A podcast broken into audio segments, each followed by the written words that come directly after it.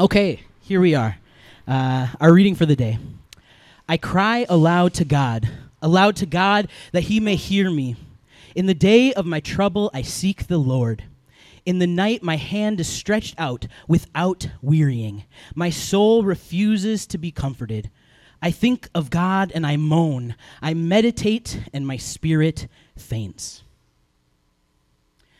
You keep my eyelids from closing. I am so troubled that I cannot speak. I consider the days of old and remember the years of long ago. I commune with my heart in the night. I meditate and search my spirit. Will the Lord spurn forever and never again be favorable? Has his steadfast love ceased forever? Are his promises at an end for all time? Has God forgotten to be gracious? Has he in anger shut up his compassion? And I say, it is my grief that the right hand of the Most High has changed. I will call to mind the deeds of the Lord. I will remember your wonders of old. I will meditate on all your work and muse on your mighty deeds. Your way, O God, is holy. What God is so great as our God? You are the God who works wonders. You have displayed your might among the peoples. With your strong arm, you redeemed your people, the descendants of Jacob and Joseph. This is Psalms 77, 1 through 15. Amen. Good morning, everyone. My name is Jonah. My pronouns are they, them, theirs, and I'm one of your pastors here at Zao. Um, and it is, again, so good to be with you in an unseasonably warm day on the lawn. I love it. We've got the, the fall looks and the, the, you know, the leaves and the sweaters, uh, but we don't have to have our actual, like, heaters out on the lawn. So God has granted us one more wonderful, beautiful fall day to worship together safely outdoors. And right now, we are in the midst of a series called Naked as We Came, which is a collection of theological reflections that uh, really came to me and bubbled up within me as I was on parental leave and up many, many, many late nights. Um, feeding our, our new baby, who is going to be four months in two days. And that is just blowing my mind. Um, this little miracle is growing into herself as a human being, and it's incredible to watch.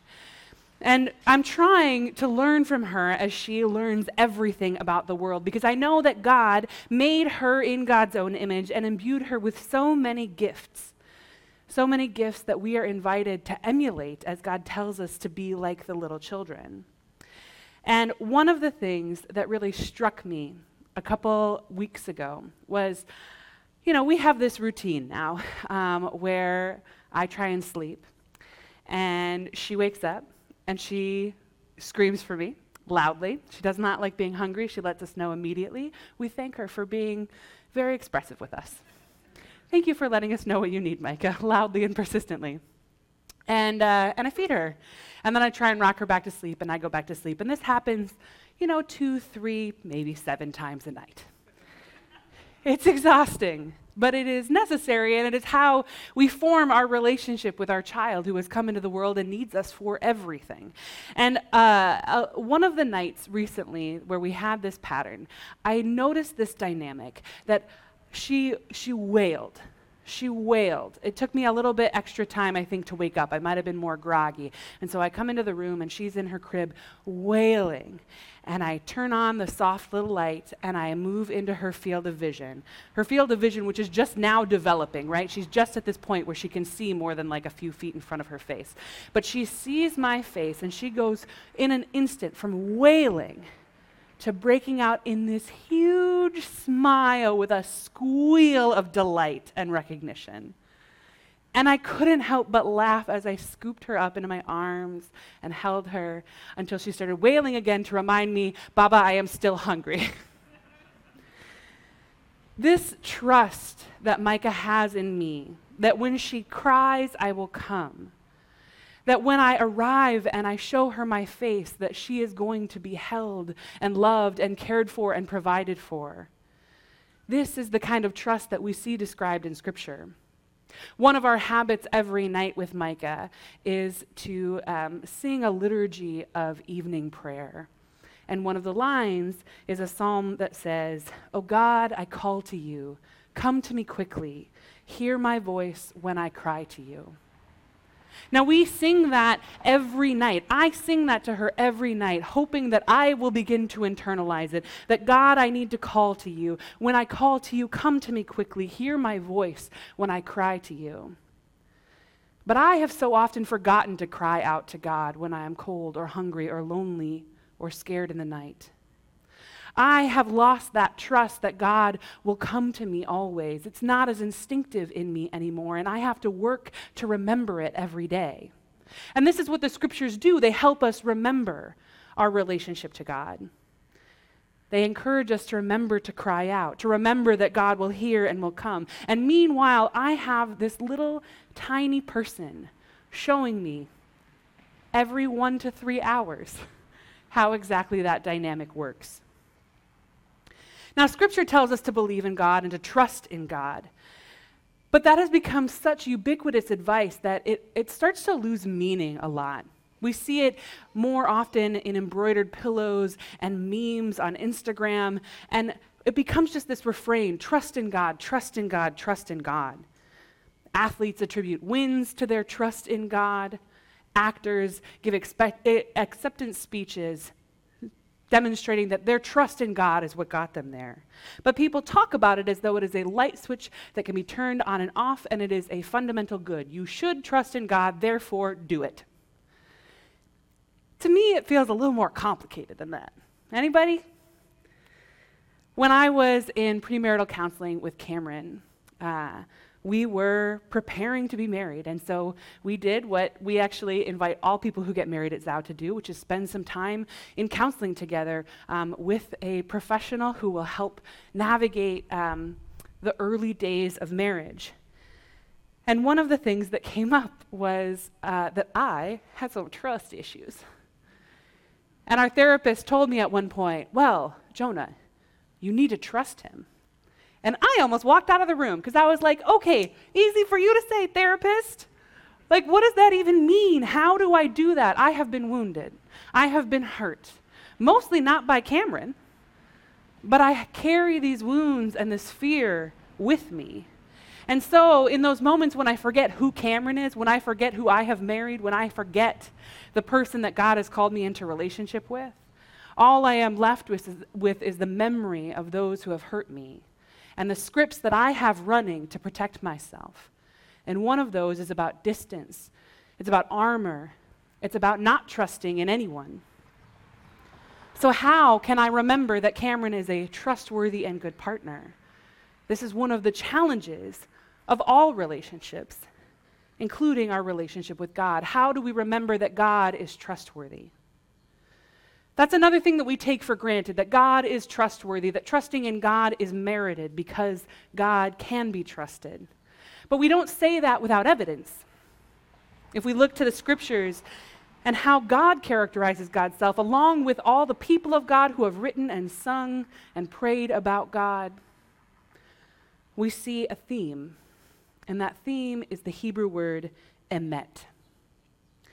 Emet is a word that God uses to describe God's own self. In Exodus 34, when Moses is up the mountain and getting the tablets and establishing the law and bringing all of this good prophetic word to the people from God directly, God names God's self and says, Yahweh, I am I am compassionate and gracious, slow to anger, overflowing with loyal love and faithfulness. And that word faithfulness is that Hebrew word emet. Now, emet means faithful, as it has been translated often in that passage. It also means steady and trustworthy. You see, we often think of trust or faith as being ideas. You're supposed to believe in God. That means you're supposed to agree that God exists or agree that God is in charge. But that's not what faith is about. Faith is about trust. And trust isn't about information, trust is about love. Trust is about relationship. Trust is about vulnerability.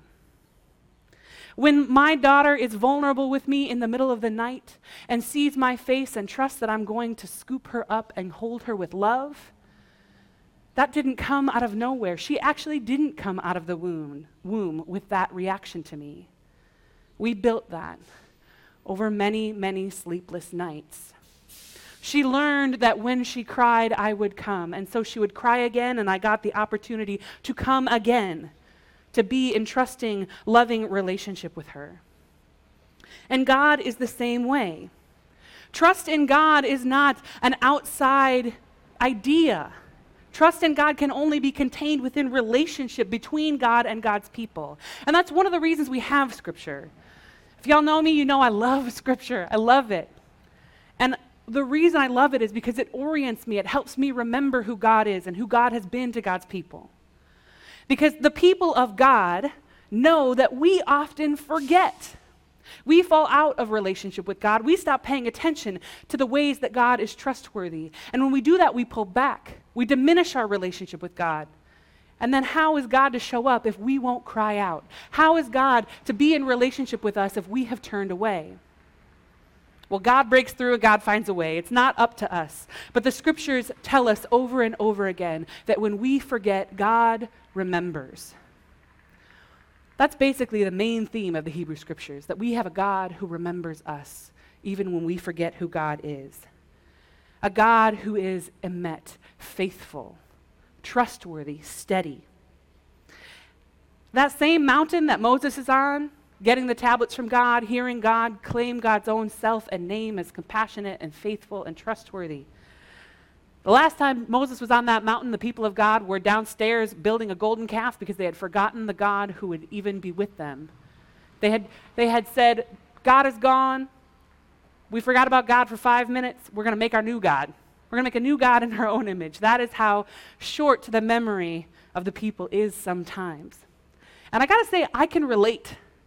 Like, my memory of God's provision is so short sometimes.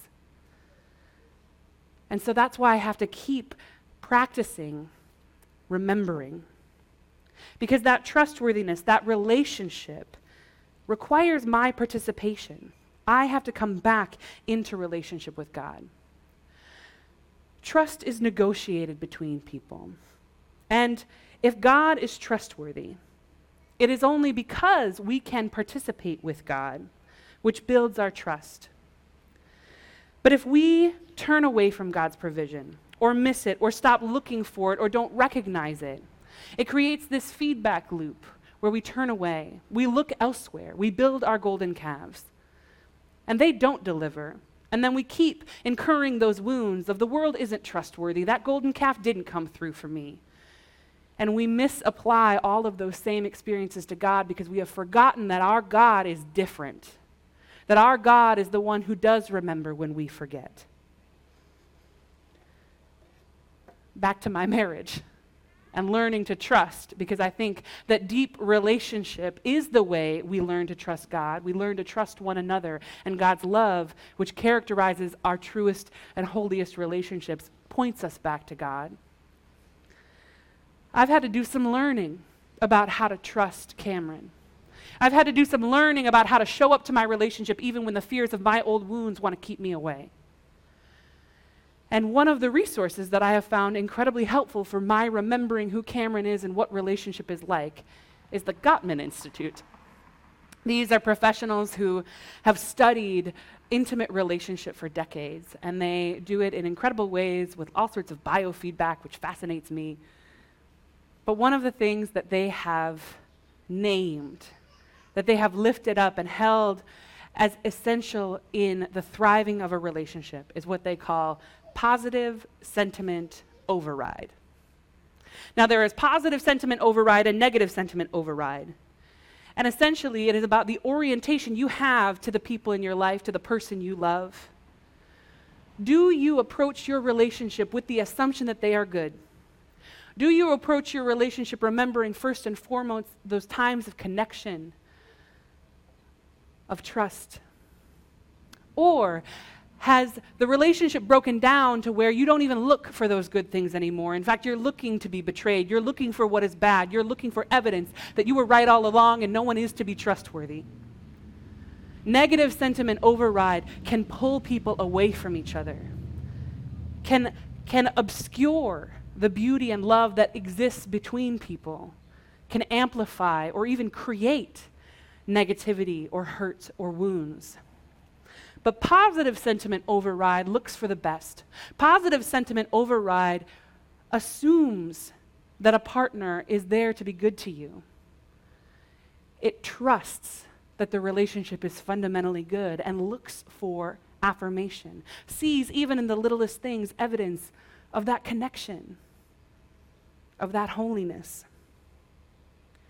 This is true of our relationship to God as well how we approach God, the assumptions we take to our relationship with God, affects our ability to even perceive God's goodness for us and to us in our lives.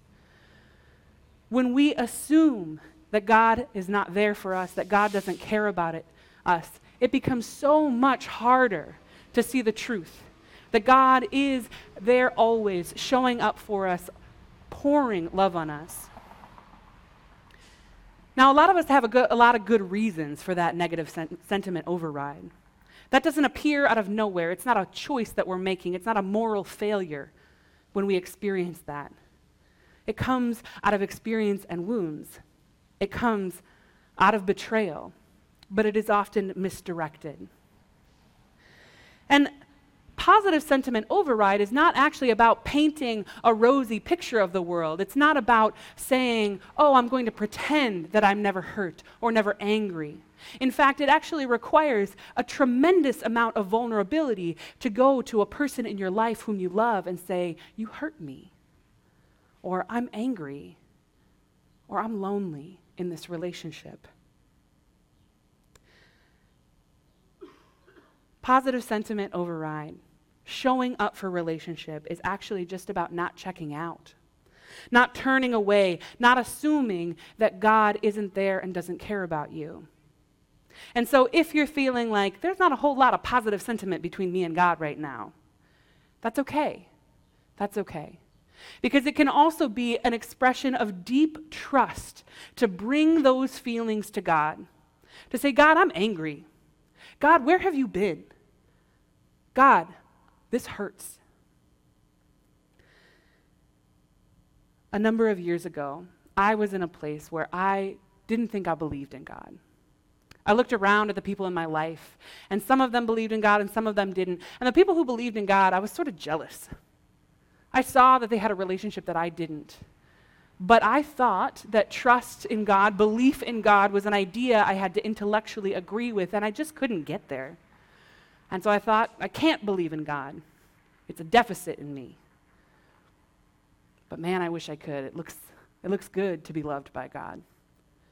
And I, at that same time, was very depressed, life threateningly depressed.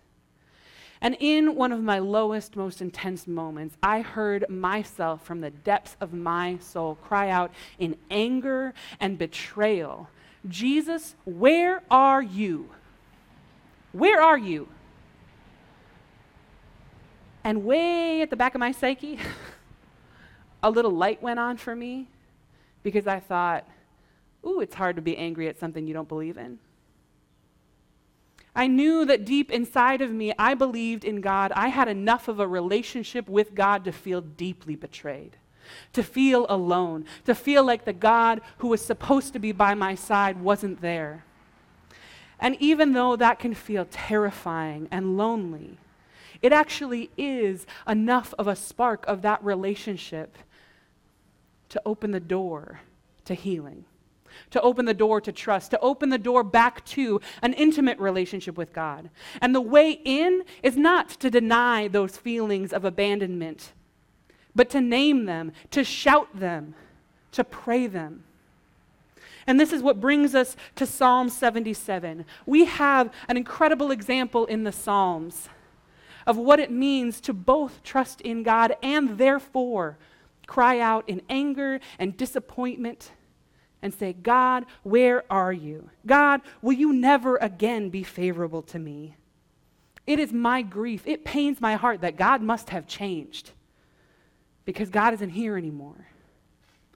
And yet, it is the drawing in to relationship that is required by saying all of those things. We have to be close to God to yell at God. We have to be close to God to confess our hurt to God. And the drawing in is what makes it possible then for the psalmist to make that turn and say, I will remember. I will remember the works of the Lord. I will remember your wonders of old.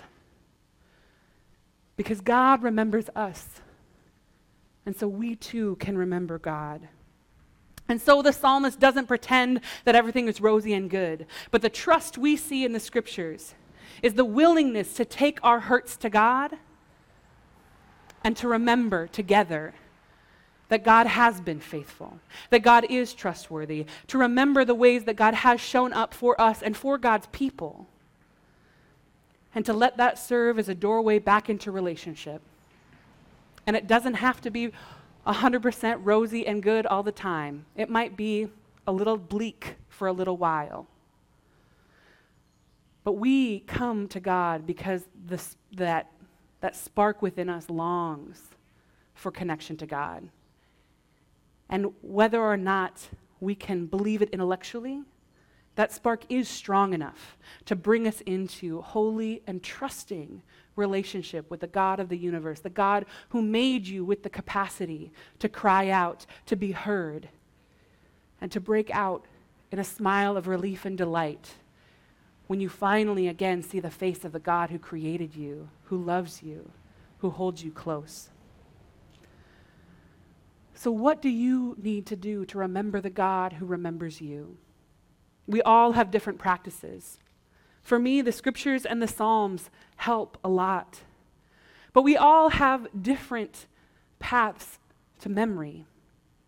A lot of it is sensory. They say that smell is one of the most powerful senses for evoking memory. Is it incense that brings you back to God? Is it the smell of the ocean or the mountains? Is it a type of prayer? Is it a relationship? A person who has shown you the love of God, who you can recognize God in and trust a little bit more? I have a really good friend who, back in seminary, was going through some very difficult times. And she told me once that she was looking for butterflies. I was confused. Why are you looking for butterflies? You have your dissertation due soon. And she said, God speaks to me with butterflies and reminds me that God is there and I am not alone. And I'm going to be perfectly honest. I had a little bit of that skeptic in the back of my mind that was like, girl, you know there are butterflies around this time of season. Like, what is this about? This is, this is like a self fulfilling kind of thing. This isn't evidence of anything other than that there are butterflies in this part of the country at this time of year. But as I began to sit with it, and I had to sit with it for months, it kind of just ruminated in my spirit because this highly academic, intellectual person was looking for something very common as evidence of God's love for her and presence in her life. And I thought that that was so strange. But as I sat with it and sat with it, I would check in with her and ask her how things were going in the difficulty of her life. And every once in a while, she would say, A butterfly landed on my shoulder. Or, There was a butterfly on my windshield today. And every time she would say that, I would see in her how it drew her back to God. I would see in her how she began to just release the tension in her body. And I remembered that our God is not only a God who is trustworthy, but a God who speaks to us in the language that we are prepared to receive. We can come to God and let God know how to love us. We can cry out to God and God will hear our voice and respond. We can say, God, I'm going to look for you. I'm going to look for you in the butterflies or the changing of leaves or my mother's voice. I will look for you and I trust and believe you will find me. And every time God does, we are drawn back into closeness, back into relationship, back into trust. So I'll ask you again what do you need to do?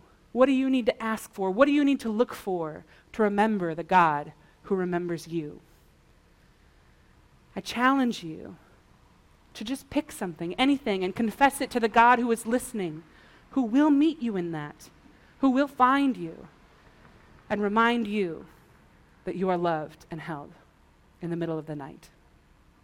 Will you pray with me?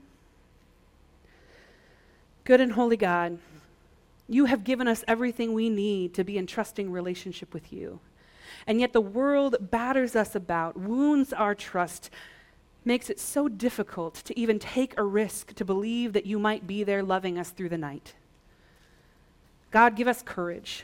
God, give us creativity. God, invite us back into relationship with you so that you can have the space to show us your love. Let us look for your face as you shine upon us. And God, may we never walk alone in the night. Amen.